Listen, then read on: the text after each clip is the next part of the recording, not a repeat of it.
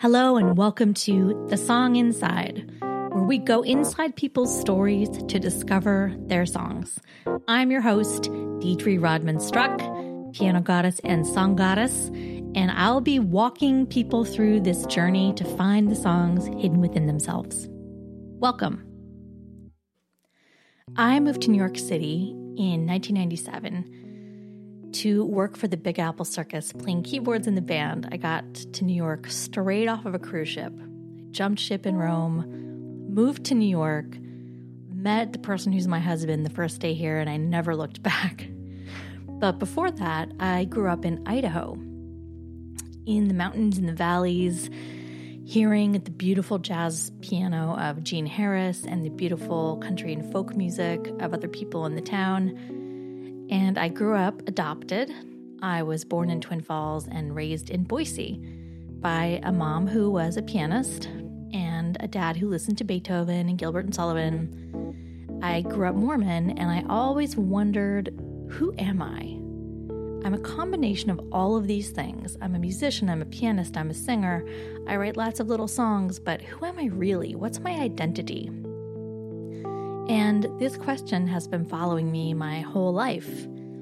So when I moved to New York and met my now husband, I have two kids, played in a lot of different bands, done a lot of different things, I continued to mine these stories inside of myself for my identity, my songs. I feel like through songwriting and through songs, I discover more about who I am. So, fast forward to about 10 years ago when I'm working with Carnegie Hall doing the Lullaby Project. This is a project where we, teaching artists, help moms in prisons and shelters and hospitals write songs for their babies. And what I realized during this process is that, wow, every single person I meet has a story and a song inside of them. If not hundreds, if not thousands. They just don't always know that the songs are there.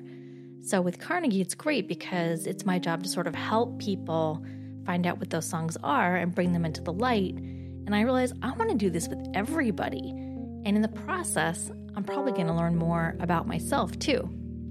I should also mention that as part of my story, I found my birth parents. And guess what? Both of them are musicians.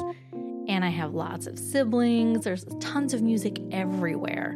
There's so much music around me. I want to help other people find their music, their songs. That's my passion, and that's why I've created The Song Inside.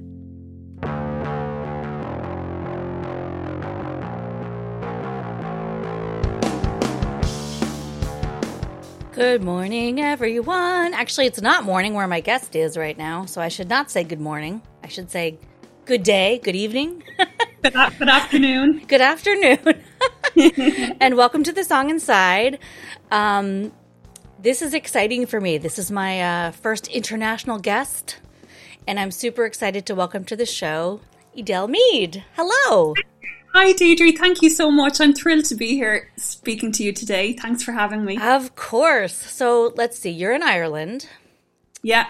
And what town are you in? Or city? Um, or? I'm in Clonmel, County Tipperary, so it's kind of in the Midlands. Um, it's it's surrounded by green fields, and it's kind of known for its um, great farming and, and that kind of thing. So even though Ireland is an island, I'm I'm in one of the the inland areas. Nice. I grew up in in Idaho, which was also inland, but not an island, sadly. Now I live on a weird island. Manhattan, Brooklyn, all the weird islands. Um, thank you so much for for joining me. I love your album so much. I'm just going to gush briefly before we talk. Um, I can't wait to listen to some of this music because this is going to sound weird because I literally just met you, but and so Kate McGarry is the one who who introduced us, yes. and I think she she knows me and she knows you, and I think she should be a matchmaker because she correctly surmised that after I listened to your music, I, I feel like we're kindred spirits. Oh I feel like you're you're there's somebody I want to know that I need to know, and I'm like, when can we collaborate? When can you come to the US? oh my god! Well, Deidre, when when I listened to your intro just there, and like all this about you know finding out who you are and your identity, it just resonated with me so much because that's exactly what I was trying to do with this album. I was just trying to figure it all out. And as you said, like songwriting is kind of, it's a vehicle for us to, you know, to, to yeah. explore. Yeah. Right. Um, so, t- so because we're all coming to you a little bit new, can you just give us a general background of Edel and like when did you first discover your songs inside? Was it your family? Was it environment? Um, well, I suppose in, in a nutshell, I, am the black sheep in my family in the sense that there's no other musicians at all. So it was always, I loved singing. I, I loved piano, but because there was no one else in the family, you know, with those interests, my parents didn't take it too seriously or anything like that.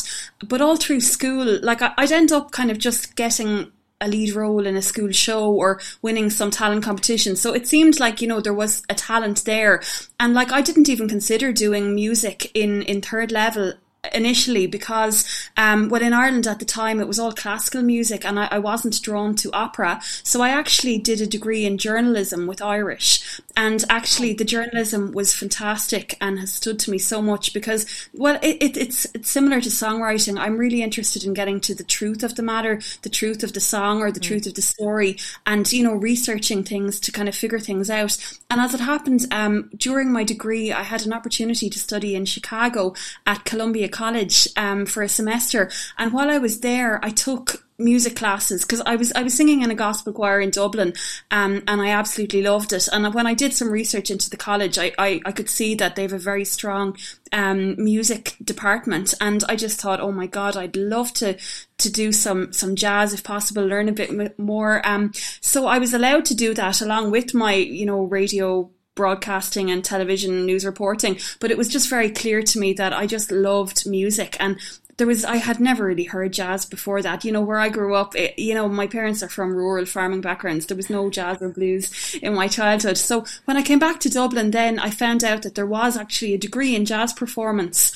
Um, so I signed up for that and yeah, it was it was interesting. I mean, I got some great musicianship for sure, but um, it was a bit it was a bit militant you know you're kind of it, it was a bit too too much for me. And I suppose I always wanted to write my my own songs and I loved so many of the great songwriters. But I felt in in the jazz college I went to it was a little bit um a little bit snobby or a little bit elitist you know. And then I suppose um I spent over 10 years performing as a professional jazz singer doing a lot of teaching writing some of my own music. But it was um it was about it was 2018 when I, after being in Dublin for a long time, um, I moved to Limerick to do a master's in songwriting at the University of Limerick. There, there is such a thing. That's exciting. Yeah, yeah, exactly. And it was just a, a one year course, and I just felt that I needed to kind of step away from the jazz sort of thing that I had been, you know, pursuing for such a long time, and exactly that to try and figure out who who am I? Because I really like I love jazz and blues, and I, I visited the states a number of times, and do you know and, and taken a load of courses. And, and I love jazz, but essentially I love the freedom to choose, you know, what, what makes my, my heart sing and, and all that, and not to, yeah, not to kind of judge music, uh, you know, as one genre being better than another. I don't agree with that at all. Wow, I can relate to pretty much everything you said because I, I went to I mentioned it on another podcast. I'll just say it, North Texas, which is like jazzity jazz, jazz, jazz. Yeah. Um, and uh, it was very I'm not sure if this was intentional or not, but everything was labeled. You were put in a box. You were put in a woman instrumentalist box or a singer box or a jazz box or a classical box or all and you and you couldn't really leave your box. At least I'm sure you could and maybe you could more now. But that's kind of how I felt. I felt like I, I loved this music and then, you know, moving to New York and doing that for a while and feeling this pull to do something else felt very challenging. I'm like, well, how do I do that? You know? Um, so it's nice to to hear someone else who has a similar trajectory and that you love jazz, but then you felt this need to start creating your own thing. And one of the things I, I love about listening to your songwriting is that I feel like I can hear some of your history in it. I can hear the jazz, but I can also hear this sort of openness of maybe where you're from. There's a lot of space. Um, I, I felt with jazz, at least at North Texas, it was always like higher, faster, louder, like loud trumpets. Know. You know.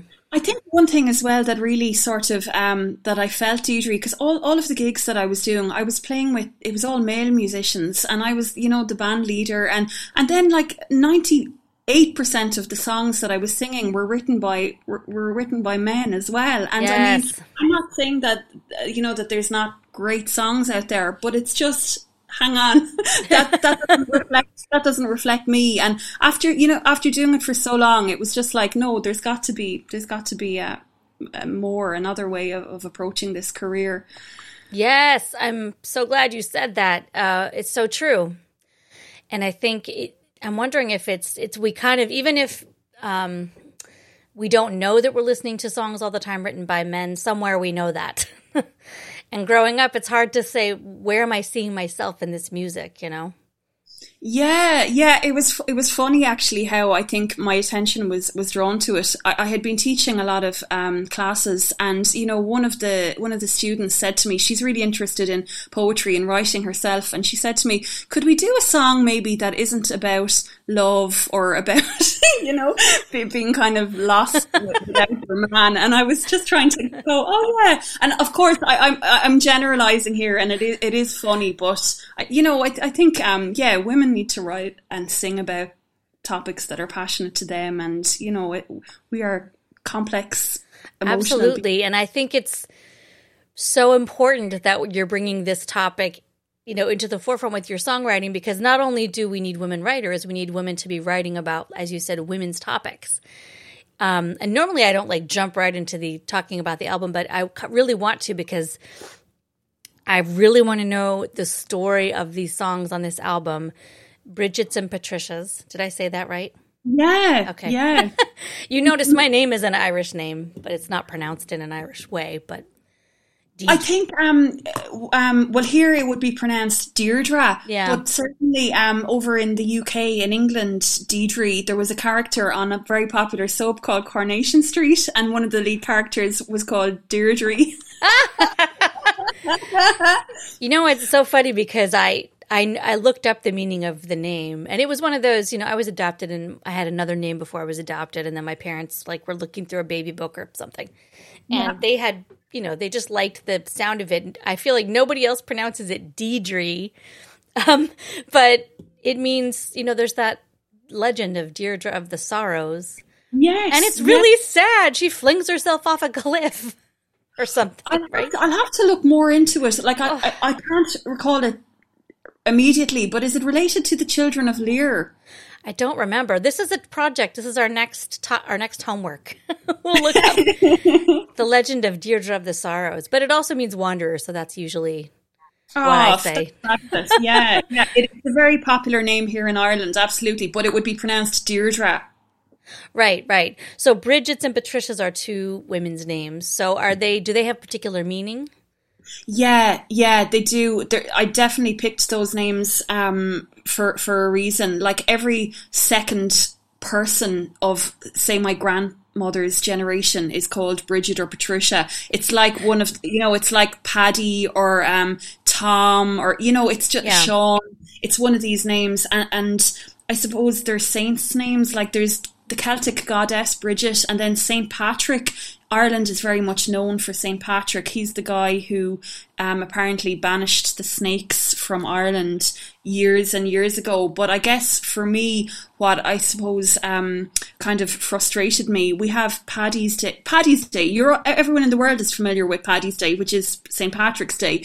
And, you know, it's a national holiday because he banished the snakes from Ireland. But Bridget, her, her um, feast day is the 1st of February.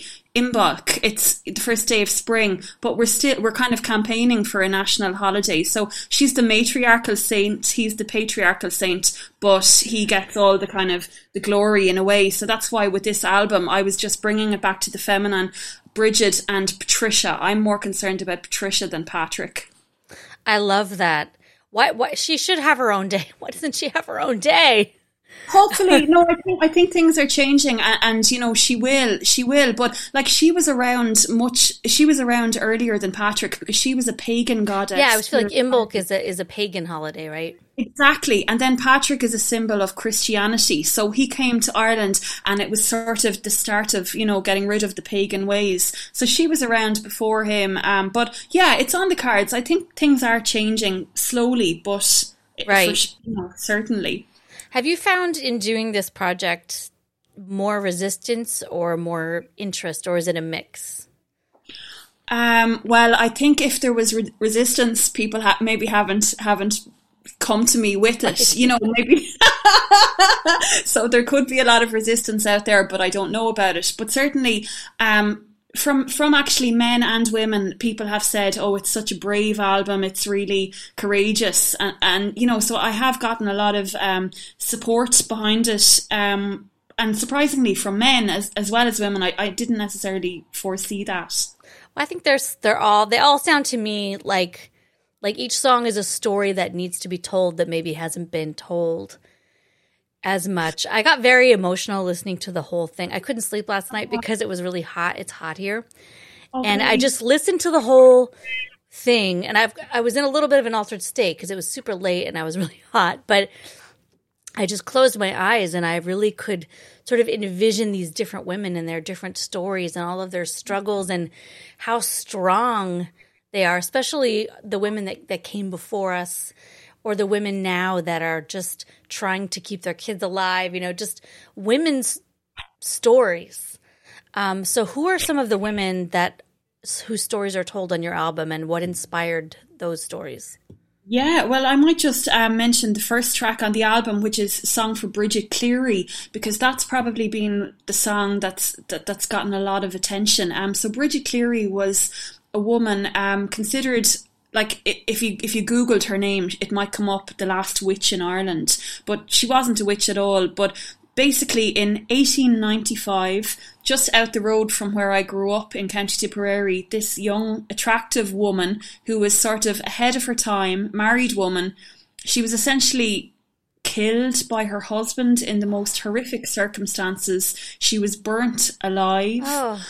but and it was a huge court case. I mean, it was covered even in the New York Times. Like it was a huge story. But what made it particularly, um, I suppose, um, memorable is the fact that he said that this wasn't his wife, Bridget, but that it was a fairy changeling that had been left in her place. Oh. So in, in rural Ireland, you know, even to this day, there's a very strong belief in the other world and, and in the fairies. And you know, uh, it was a very, very, very strong belief. Um, but we don't necessarily, you know, you, you don't necessarily know how much someone is trying to stretch something, you know, in order to cover up something else. So to this day, the woman, Bridget, like she doesn't have a grave of her own in oh. the, in the where this happened. And last summer, you know, I, I asked my dad to come out with me and to kind of look at the area and, and all this. But I just wanted to write a song to commemorate the story because well, unfortunately, the story is very much as relevant today as it was back then. I mean, here in the lockdowns, the various lockdowns in Ireland, domestic violence levels are just reported levels mm-hmm. are, are, worse than they've been in such a long time. Um, so I just feel that we, we need to keep talking about these issues um, and to not just brush them under the carpet because they've been happening all throughout history and, and, and still are. So um, that's that's the first track on the album. Um, I want to pause because that that um, I was just thinking about witches and about how men have always found excuses to other women to punish women for being othered or to scapegoat them and there's yeah. there are always new witch hunts. You know, they're just there's there are always scapegoats. I mean, they may take other forms. Um, and the fact that she still doesn't have a grave makes me so sad. And but this song feels like it's it's her memorial, like you're honoring her. Yeah, yeah, that that's what I that's what I wanted to do uh, without being sort of over the top yeah. in any way about, about it. And it was really interesting. Like when I when I recorded the song, I really just tried to to really do it justice, and it was like the spirit of, of Bridget was was nearly coming through me, you know. And Yeah. she was this beautiful, attractive woman who was just so ahead of her time because you know she had her own chickens or her own hens and used to sell eggs to the the neighbors and she was a dressmaker as well and you know she was going around this very rural village in these kind of fancy petticoats and you know making a living you know aside from her husband so she was very much like a, a modern woman you know doing it for herself and particularly in Ireland Right. And that's a hard thing sometimes for other people or Yeah. and for men to take. There's envy there. There's like we do not have control over you. And we've seen so much in the states especially and I'm sure in lockdown as well. Um, but even before lockdown, you know, men want to control women. Like if we, they, they want to control so many things, and this is not. I mean, I'm not. I don't want to get into like a whole men bashing thing, but you know, there is this sense that we need to. We've like for thousands and millennia, we have controlled, and we want to control, and it's going to just everything's going to just be better if we make the decisions. And I come from a very patriarchal background as well, where women are not allowed to hold places in the church I was brought up in and that kind of thing. 'Cause- and, and a lot of women are super cool with that because they're like, it's, you know, the husband's got it. Like they're protecting us. It's fine. So it makes me think of Bridget, who's just living her best life and is a little bit different and that she's a little bit more independent and smart and like people's it sounds like just couldn't handle it. Oh no, she must be a fairy then, you know. Yeah, like that's it. It's it's it's such a complex story, i- isn't isn't it? You know, and I don't want to sort of I don't want to force my version of the truth on someone, but I do think it's important to highlight these issues and to sort of encourage people to maybe ask themselves some questions and maybe to look at other areas of society where where men have more rights than women and why not? Why not look at it and, and Right. Well, I think it's important even in the sense of so often we're doing revisionist history, you know, like there's a huge battle in the states right now about how much we're supposed to be teaching about slavery. And it's, you know, some people are saying, well, we don't want to teach our children that because, you know, everything's cool now or but I, my my opinion is always that the tr- more truth is better. Like more truth is always better, and so I think it's really good if you know you're not forcing your uh, per, your, your own perspective on Bridget Cleary, but you're saying maybe there's more to the story than you've heard. Why don't you think a little bit more about it? And if we start thinking a little bit more layered, then we might approach other things as well. Maybe that's not the the story especially in like this age of crazy media stories and everything it's hard it's good to do your own investigating i think about Yeah. the societies and the stories that you hear and then also more investigative journalism about yourself which i guess brings it back to journalism which i think is so cool well, yeah, it was it was really interesting. I, didn't know at the time that doing journalism would be helpful in my music career, but definitely when it comes to you know songwriting, I'm pretty ruthless when it comes to melodies, and I mean that's totally because I spent two years working as a tabloid journalist. you know, where I was only allowed like a few a few words in a sentence, and there was no room whatsoever for superfluous words. So it's just it was just a brilliant skill um, in terms of editing. yes oh my gosh um i need to have you on some of my songwriting master classes because i feel like editing is such a a valuable skill. And that's one thing i really hear in your music too is i don't want to say editing but like efficiency of the use of words and space and texture. And sometimes you can say more with less. Yeah, yeah, um, yeah. I, I suppose. I think with this song, it was probably more so coming from the lyrics or the you know or the message of the song, what I wanted to say, and Yeah. that was at the core, and the music came around that. So can you talk about um long way to go a little bit yeah, Because- absolutely. Oh boy, I might have to just play a, few of these because like people need to. It's a that felt like a the first song feels like the introduction to here's a story you thought you knew, but maybe you didn't know. Like, why don't you rethink that? And then the second is like, here's a call to action. Yeah. Um, there was there was a lot going on in in society at the time when I was writing this, and I had never written a spoken word piece before. Um, well, I had written one very kind of brief um, uh, one very brief one, but um, I kind of I, I knew in my mind that I wanted to write something hard hitting, and I knew the topic that I had in mind, and it just felt that spoken word w- would be the way to, to, the vehicle of expression. Um, so at the time in Ireland, um, there was what was known as the Belfast rape trial, and it just this awful story that was going on in the media for months um, about this girl who um, who was in court and saying that she had been raped by these three rugby players and they were insisting that it was consensual and all this. And it just I think everyone in the country was really affected by it.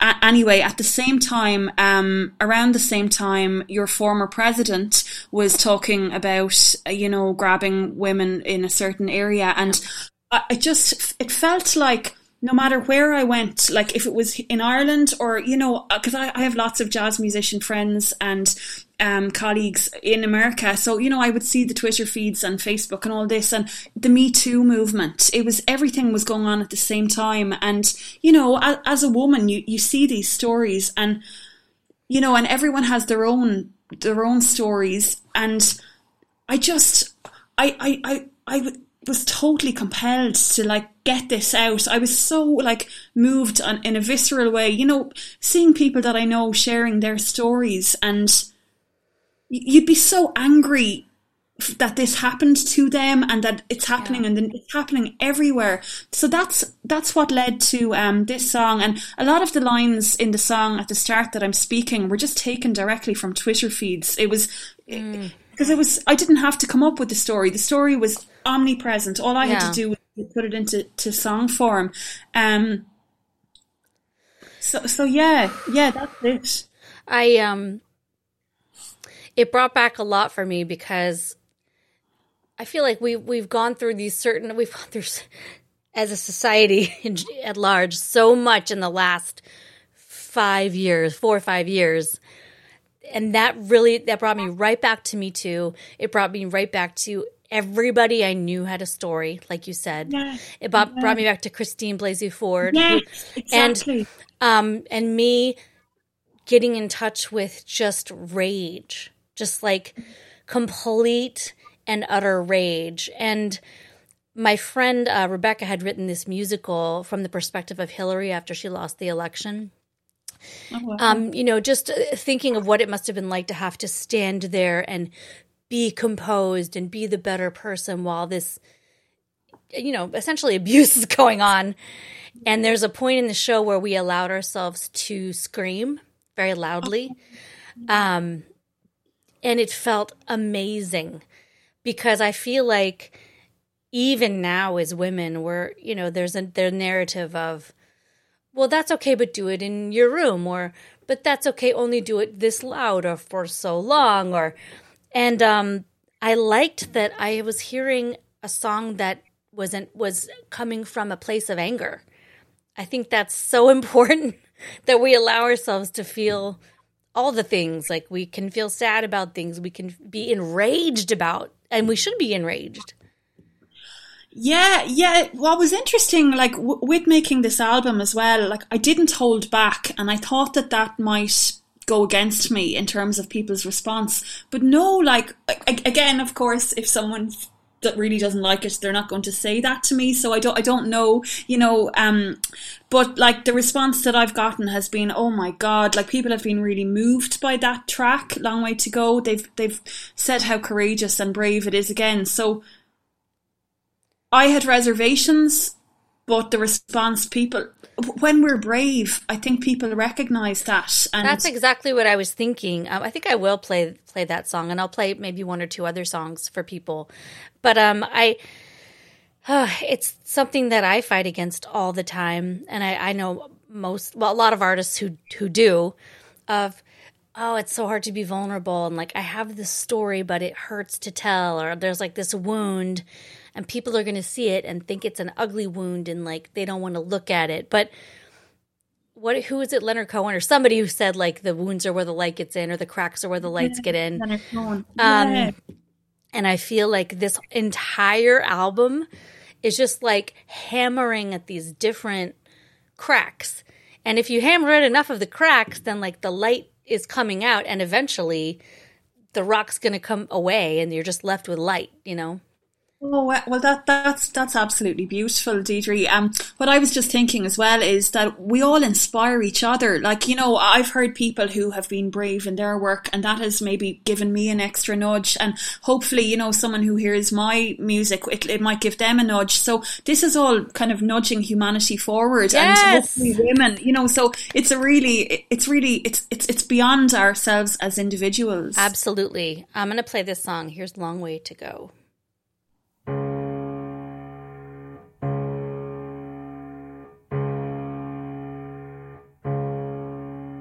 She's a dirty bitch. She's a slut. She's a whore. What was she wearing? She wanted it for sure. Where's her husband? Grab him by the pussy, said the ruler of the land. Crooked.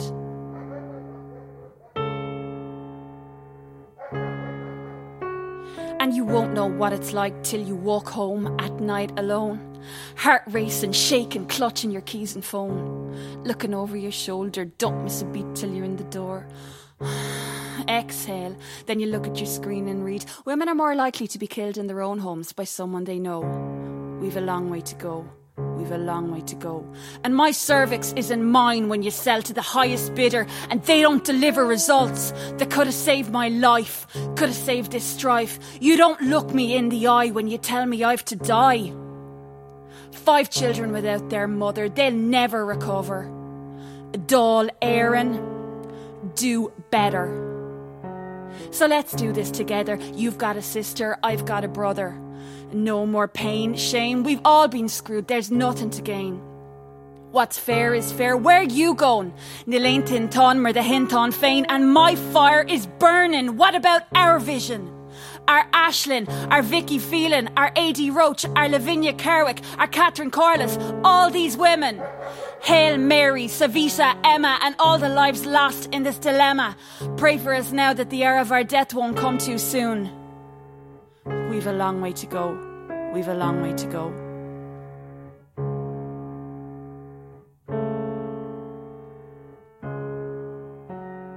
What do have to do to make you believe? I believe, I believe her. I believe, I believe her. What do we have to do to make you believe? I believe, I believe her. I believe, I believe her. What do we have to do to make you believe?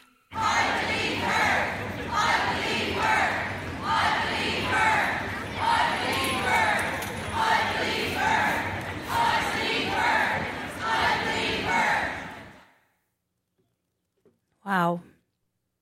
That's really powerful. Yeah, um, I forgot. I forgot. Like it starts off, I suppose, in a in a way that it would have an international sort of relevance, but then it actually does hone in and and, and get more specific to Ireland. Um, But so in a way, like the names, I'm sure they, they're very specific and matter to when you're there, but the names to me could have been any names. okay, Like just it didn't matter that I didn't know their specific stories because we can all in my mind I was substituting other women's names and other women's stories.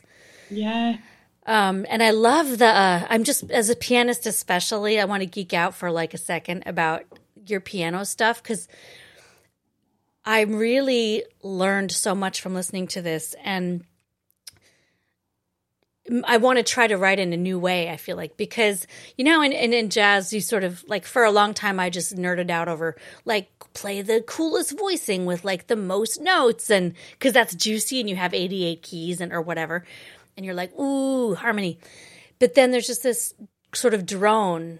And in a lot of your music, I noticed there's sort of a, an undercurrent of piano How did Yeah. is that something you've always done, or how did you come about? No, so so basically, so like I've always trained as a singer, and um, I, I did like some classical piano when I was growing up. But when I went to jazz college, um, I kind of stopped playing piano. I mean, I would have loved to kept it up, but it was the case that you could only focus on one instrument, and um, I think I kind of got a, a bit intimidated by you know the way people get sort of about their own instruments. So I just stopped playing it. And then when I went to write this album, um, I suppose there's a few things going on. I, I was definitely um, um, trying to relate to traditional Irish music, and in traditional Irish music, the drone is used a lot. Whether it's a drone on, on what's called the uilleann pipes, these kind of bagpipes. Um, so, so definitely there's a lot of drones in there. Um, and then music that's going on around that. You know, to be honest, I was following my ear, but it would be important to say that I have limited skill on the piano. So if I'm not doing loads of, um, you know, like four note voicings uh, and stuff, I, I, I'm, this is what I can do on the piano at this point. So I, I did follow my ear, but I, I'm not coming to it with a huge amount of piano knowledge behind me. Right. I think it's really important for for everybody to hear that though, and that it doesn't. You don't have to be a virtuoso on something, or like a, classically trained operatic singer, or have gone to conservatory or jazz school to write a a meaningful song. You can take what you know because I know that I have a lot of songwriting and piano students who feel like they always need to be knowing more than they do. but everybody already knows so much. You know, you can play one note, you can play two notes. You don't have to sing, you can speak, you can there's so many different ways of doing it and the the thing that matters the most is that you're doing it from you. Cuz like no one else is going to play that one note like you, you know. Exactly, exactly. It was actually very funny because um, one of the songs, um, "Hold On," was played on this very popular um, program, radio program here on RTE, and he was talking about the piano playing and how it was very much done on purpose and all this, and I was just laughing because I really appreciated that he liked it, but that was kind of the only place where I liked it. But no, we, we all get it. We all spend so much years, you know, particularly when we're starting out, getting in our own way and lacking in confidence. So these days, you know, whatever. Like if if, Yeah. if I play a song and it has two chords throughout, and you know, I play. uh, That's fine with me. I'm not going to be a snob anymore. I know.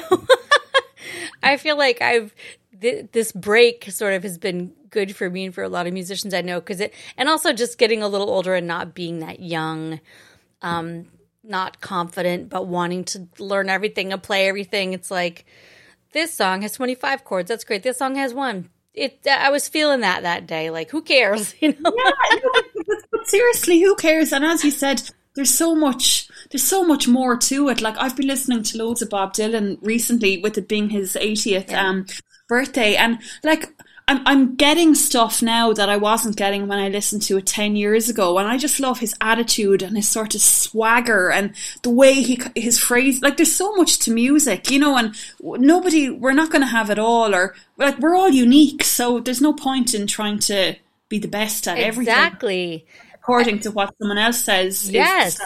And I think, and again, back to women, it's so important for me because I have two daughters to for have my daughters seeing me just be myself because you know especially i have a daughter who's at that age now where social constructs and peer groups are going to start meaning more and more and more and i just like being myself. I'm I'm pretty weird. Like, you know, I'm, I'm not a it's sort of traditional mom and I'm not saying it's good or bad. I just want them to see me being me.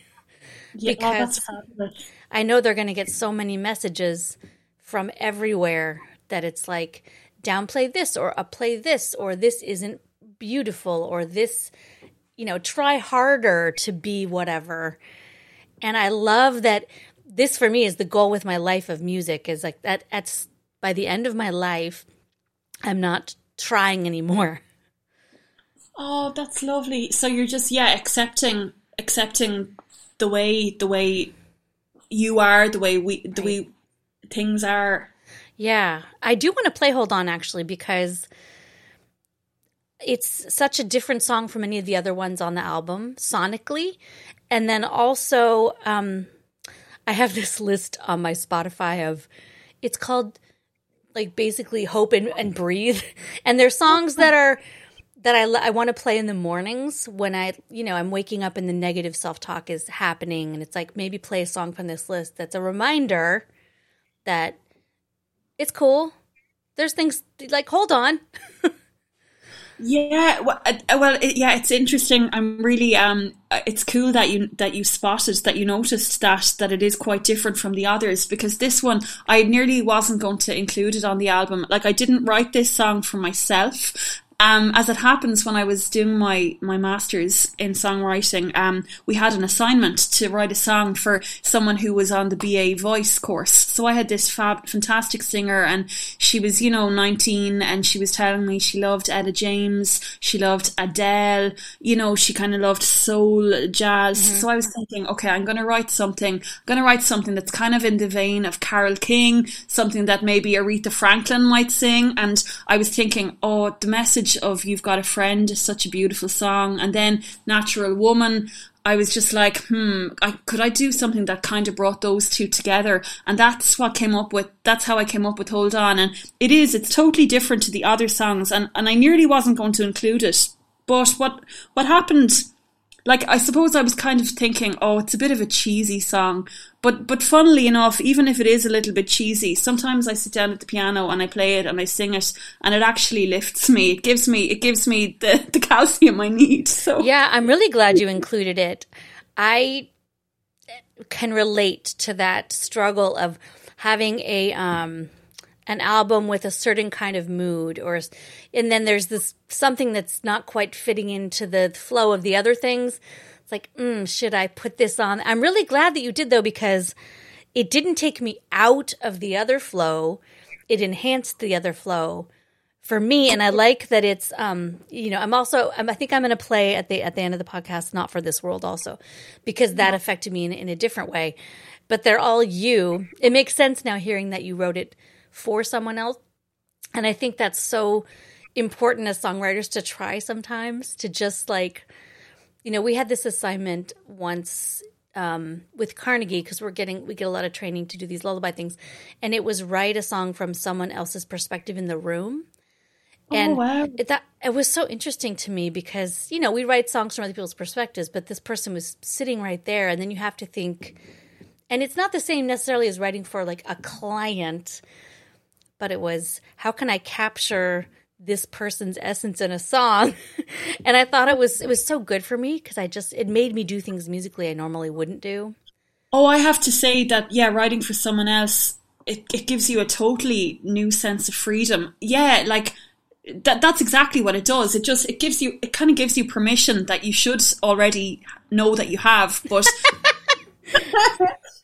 it, it, just allows you to go places. So yeah, maybe yeah. I should do some more of. Maybe we should all do some more of that. Well, I feel like, um, well, now that I've met you, we can give each other some assignments later when we get off the phone. I've, I have I have a big a big plans for us. Um, okay, but for, we're gonna start by listening to "Hold On." Somebody told me you were feeling blue. You can count on me to be there for you. Just remember when times get tough, you got this. You are strong enough and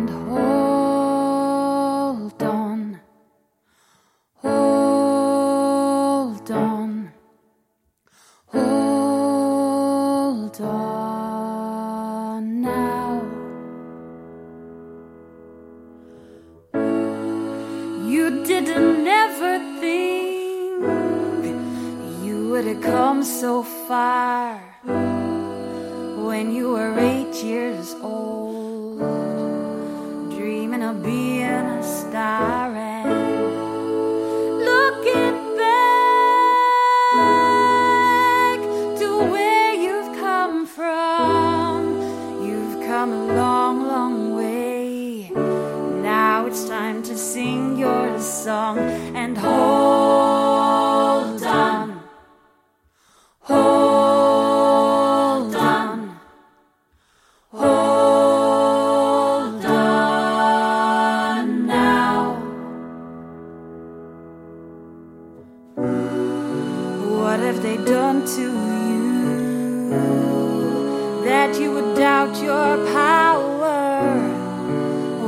They said to you?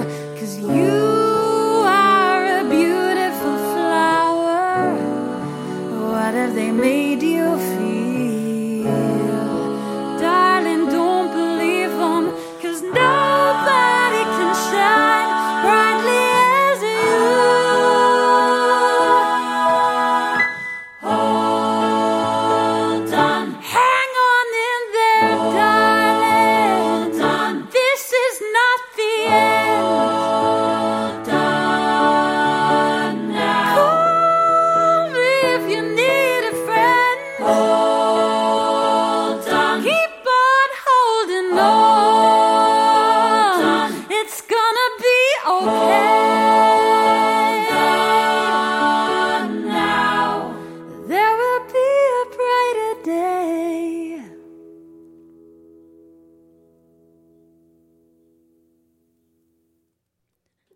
You don't resolve it at the end. That's so cool. I was. Uh, yeah. Go ahead. Oh, sorry. Go on. no, no, No, you. No, you. Well, it's interesting because I've I've kind of taken a break from listening to the album over the past maybe couple of months because you know yourself, what you know, I listened to it like so much in the with all the mixes and everything, and now it actually I'm actually really glad that I included it because particularly after Long Way to Go, which is really like angry, it's it's going, you know, hang on, we're, there's hope, yeah, you know, get there's the anger, but there's there's hope there as well. It's not uh, it's not accepting defeat. You know, it's like hang on in there, Right. And, and yeah, and hope and anger and fear like none of those are mutually exclusive they they're all valid we feel them all and i feel like hope is i mean maybe quote unquote cheesy maybe but like how did we even get through this past year without hope i, I oh, mean it's so yeah. important yeah, yeah, exactly, and. And it's kind of wholesome, as like cheesy is one word, and, and, Yeah. and I use that word, but kind of wholesome. There's there's some kind there's like a hug in there as well. Yes, exactly. And even with the small little sadnesses of everyday living, the mundane, I feel like it's something that I can I can never hear that phrase enough. Hold on. You know, I need to have it on repeat or like it in a thousand post-its around my room. Well, it's so funny because even in this year alone, I've already come across three other artists who have released a song called "Hold On." um, yeah, but so it's important. We get that it's important. Um, so this is an interesting thing when you hear that you know someone else has a song with your title. d- Does it make you feel competitive? Do you feel grateful? Do you feel worried? I'm just curious. We're going a little bit off topic, but I'm curious. um, no, uh, no, I'm in a different place than I was uh, like maybe 10 years ago. So no, it wouldn't bother me at all. I mean, it, it was, I think two days ago, I, I just saw that Michael Mayo has a new album out and he's got a track on it called Hold On. And, um, and then, and an, an, an Irish songwriter called Susan Quirk has a lovely new album and she's got a song called Hold On. No, it doesn't bother me at all because, I mean, all our versions of Hold On are completely different and it, it doesn't actually phase me at, at all. I'm so glad to hear you say that. I feel like sometimes there's this sense that there's not enough to go around. And I feel like there is abundance. There's, you know, we don't need to come at songwriting or anything from a deprivational mentality. It's like, you know, my friend was saying, well, I don't really want to do this one podcast because everyone's doing this cooking podcast. And I was like, but none of them are you. Like, Yeah. because there's a lot of them means, okay, great, you have proof of concept. You like, this thing works. Um, you know, Well, I, I- could make a whole playlist with hold on now with like 10 different hold ons. I think when it's songwriting, like it's so personal, you know, and, and as you said, there's only one of each of us, and we're, we're, we're all from different places. We've got different backgrounds. Like, if we were all singing the exact same style of music, and if we were all going for the exact same image, and you know, it, it would. It, but but when you're songwriting, and I don't know. It's it's totally different. You know, you're you're not competing, and you should only be doing it really for your, yourself. Like I suppose it's a different thing if you're a commercial songwriter trying for a, a hit or something. I, I don't know, but I'm not I'm not in that field. Yeah, I mean, um, and, and even with you know even with piano, I feel like just even people touching the same note, if it was one note, the you know ten people would play that note and it would sound ten different ways because there are 10 different exactly. people playing the note, you know. Exactly, and like everyone's personality and their their sort of their their vibe and everything comes into it. So yeah, you couldn't. It would make no sense to be competitive. I know, but it is um, nice about getting a little up there. I'm not, you know, 21 anymore, where I feel like I need to like because there's not enough to go around i need to be better than you or you're better than me or you know it's like there's actually infinite room for everything. Yeah exactly. And and like I, I do remember when I was in jazz college, and I remember for one of my final performances, I was singing the same jazz standard as another singer in my class. And in that kind of situation, you know, you'd be kind of like, oh, you know, you'd be getting worked up about it. But no, not when you're writing your own music, and not when you're mature. yeah, exactly. well, and especially with songwriting, because I feel like that's the time when something that's what the song inside is all about is like every person it's so different what wants to come out. And it's different from day to day and from person to person and maybe from hour to hour. And yeah. like it never ends. And that's can be overwhelming if i think about it that like i'm going to get to the end of my life and there's like i haven't listened to even half of 1% of all the songs in the world but there's like it's just amazing to me that music holds this space for all of us yeah, yeah. Oh, it's oh god. Yeah, I'm the same. Like I can never read enough books or about music, you know, or yeah, listen to enough. Um, I wish we had time to talk about like I would love to do a deep dive for like 20 minutes on each one of the songs on this album. I want now. I really want to do that. Um, because I I like them all so much and they're so different. But I want to play um not for This World. And I had asked you to send a couple of ideas of songs that brought you from a dark place to a lighter place, or from a knowledge place to a truth place, however you interpret it. So, why was this one of the songs that you picked?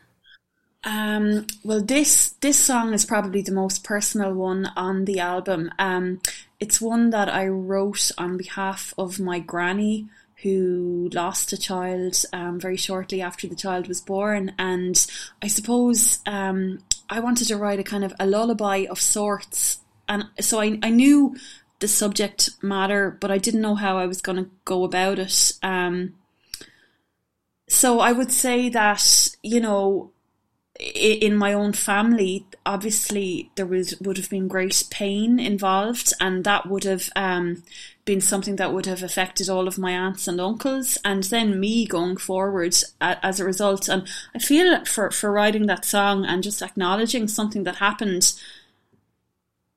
Oh my God! Like the the shift, or you know, some, something really lifted, and even my mother said to me, um, you know, after she heard the album, oh, I didn't know that you knew that story. Wow. So, so something, something, yeah, I wrote it to honor my, my granny's experience, um, and definitely something shifted as yeah. a result. Yeah. Bringing it into the light, bringing it from the dark into the light. Here's not for this world.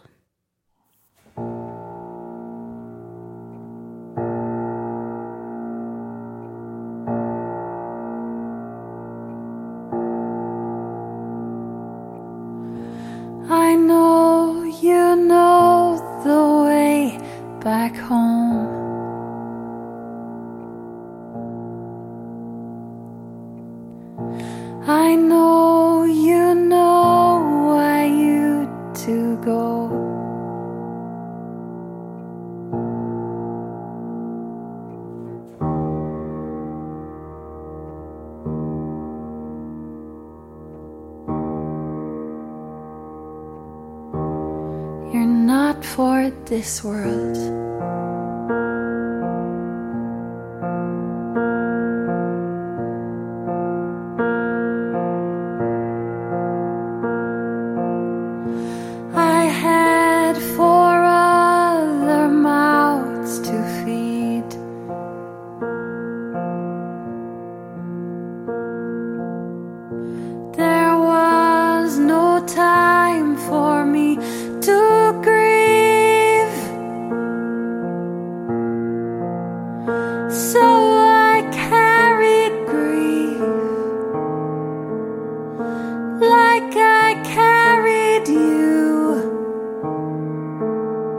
but for longer.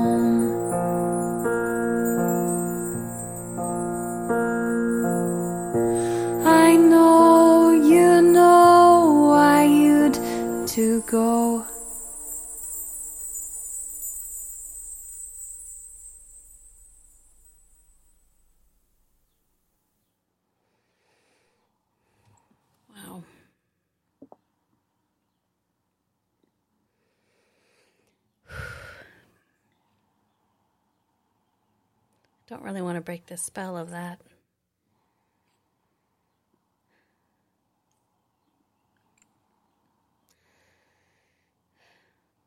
Thank you for writing that. Oh, thanks, Deidre. My Deidre, my pleasure. Um, I mean, I can't imagine anyone listening to that and not feeling so many things as a mother, as a child, as a brother, as a sister. Um, for me, especially, I think just because I found my birth parents thinking about, there was a long time where I would just imagine what it must have been like for my mother to hand me over um, to someone else and never know if I. It's different than a baby dying, but you know, still the loss of that and. I'm not sure how different it is. Like, well, there, there's a lot. There's a lot in common, isn't there? It's a, it's a child and its mother being separated. Yeah. Um. It also makes me think of I've worked in prisons with moms who've had quite a few children, and I have had certain people be judgmental of that, of just the fact that they have chosen, or for whatever life reason, to have four or five children. And I think, do you think that means they don't love the fifth child as much as the fourth child, as much as the third child, as much as the set? They love all of their children. Yeah. And you know, your granny loved her her fifth child. Oh well, listen. I mean, in Ireland, um, when contraception was banned, you know, which was up till the eighties. I mean, oh my gosh, families had like twelve kids, fifteen kids. So uh, there's no room to be. exactly. Have you heard um, Raymond Scott's "Soothing Sounds for Babies"? No. Okay, I that's that's an assignment for you. Raymond Scott was a really interesting composer, and I'm not going to get into it, but um, he wrote a lot of cartoon music, like boom, boom, boom, boom, boom for Bugs Bunny and stuff. But he had this weird album. He was a very early electronic music pioneer in the early earlys. I don't even know what era, but he has this song called uh, this album called "Soothing Sounds for Babies," and there's one of them where you're playing the dun dun dun dun dun dun, and then it's kind of turned slightly, you know, Philip Glass, and then it's a little off, but the same. Yeah. Um, that is somewhat similar to this song on this album. That it is very lullaby-ish, but it's also there's a slight dissonance to it, but that reminds you sort of of a music box or a chime, or you know, um, it's very hypnotic. I must check that out. Yeah. Uh, wow. Yeah. Fantastic. Um, definitely the the theme of dissonance I think runs throughout the album. There's just a slightly jarring there, and I think that's that's from my own perspective. That's kind of the experience of being a woman in this world. Well said. Absolutely. Um, I want everyone to check out this album. It's Brigids and Patricias, and I feel like it's it's so nice to talk in depth about it because then when people listen to it, it's obviously nice to listen to something like with virgin ears where you don't know anything. But for me, then it's even more fun to know, well, I'm going to listen to this again and I'm going to hear the dissonance, or I'm going to listen to this again and hear the intention, or, you know, I just think it makes for a richer listening experience. Yeah. Are you, I, I, I totally agree. Yeah, like any albums that uh, you know, it, or well, sometimes yeah, it would happen in reverse order. I might listen to an album and go, "Oh my god, I want to find out everything about it because I like it, but I want I want to understand it at, at a deeper level." Yeah. Are you going to do a release party for this album, or is it? Um, so I released it on the eighth of March, International Women's Day here Woo-woo! in Ireland. Um, yeah, so I have the first um, performance of it coming up um, in July um, at the Clonmel Junction Festival here in Ireland. So it'll be it'll be online. At the moment, I'm I'm. I, would you believe I was in an accident a few weeks ago? No. I dislocated my elbow. So um I'm yeah, so um I'm doing lots of physio and stuff at the moment, but I'm hoping all will be will be good for that. And then I, am really excited I'll have my first international performance um in Paris in the spring next year um at the Centre Culturel de Irlande. That's on St. Brigid's Day, which ah, is fab. I can't yeah. wait. I can't wait to to see how many people are going to love this and embrace it uh-huh. and want to write their own songs because of it and also to see whatever you do next. And I'm so grateful, Kate. Thank you so much for introducing us because Absolutely. this has been such a joy to talk to you today. I'm so thrilled you could be here. My absolute pleasure, Deidre. Thank you so much. And thanks for listening to it and for such great informed questions. You know, it's always a pleasure to chat with someone who really gets your work. And um, I look forward to checking out some more of your work going forward. Oh, yay. Um, and I look forward to talking again for sure. And so, where can people find out about you? My website, edelmeade.com, and I'm, I'm on social media on all the usual Okay. places well. So, people stop listening to this immediately. You can go to the show notes or just go straight to edelmeade.com and check out all of her stuff. And if you're in one of the places she mentioned, you should definitely go see her live. And I hope you can come to New York and play here again at some point, and I, I will be the first one in line for tickets. Well, I'm going to be in the States um, next summer for sure. I'm going to be doing a course in, in North Carolina. So we'll see. You'd never know. Ooh. gonna be able to set something up. Um, I'll be flying into either New York or Washington. So Okay. Yeah. yeah. I have a lot of friends in North Carolina. Pay attention. Keep an eye out. for Edel. Um, you can find everything Song Inside at thesonginside.me. And remember, until we meet next Monday, everyone has a song inside, including you.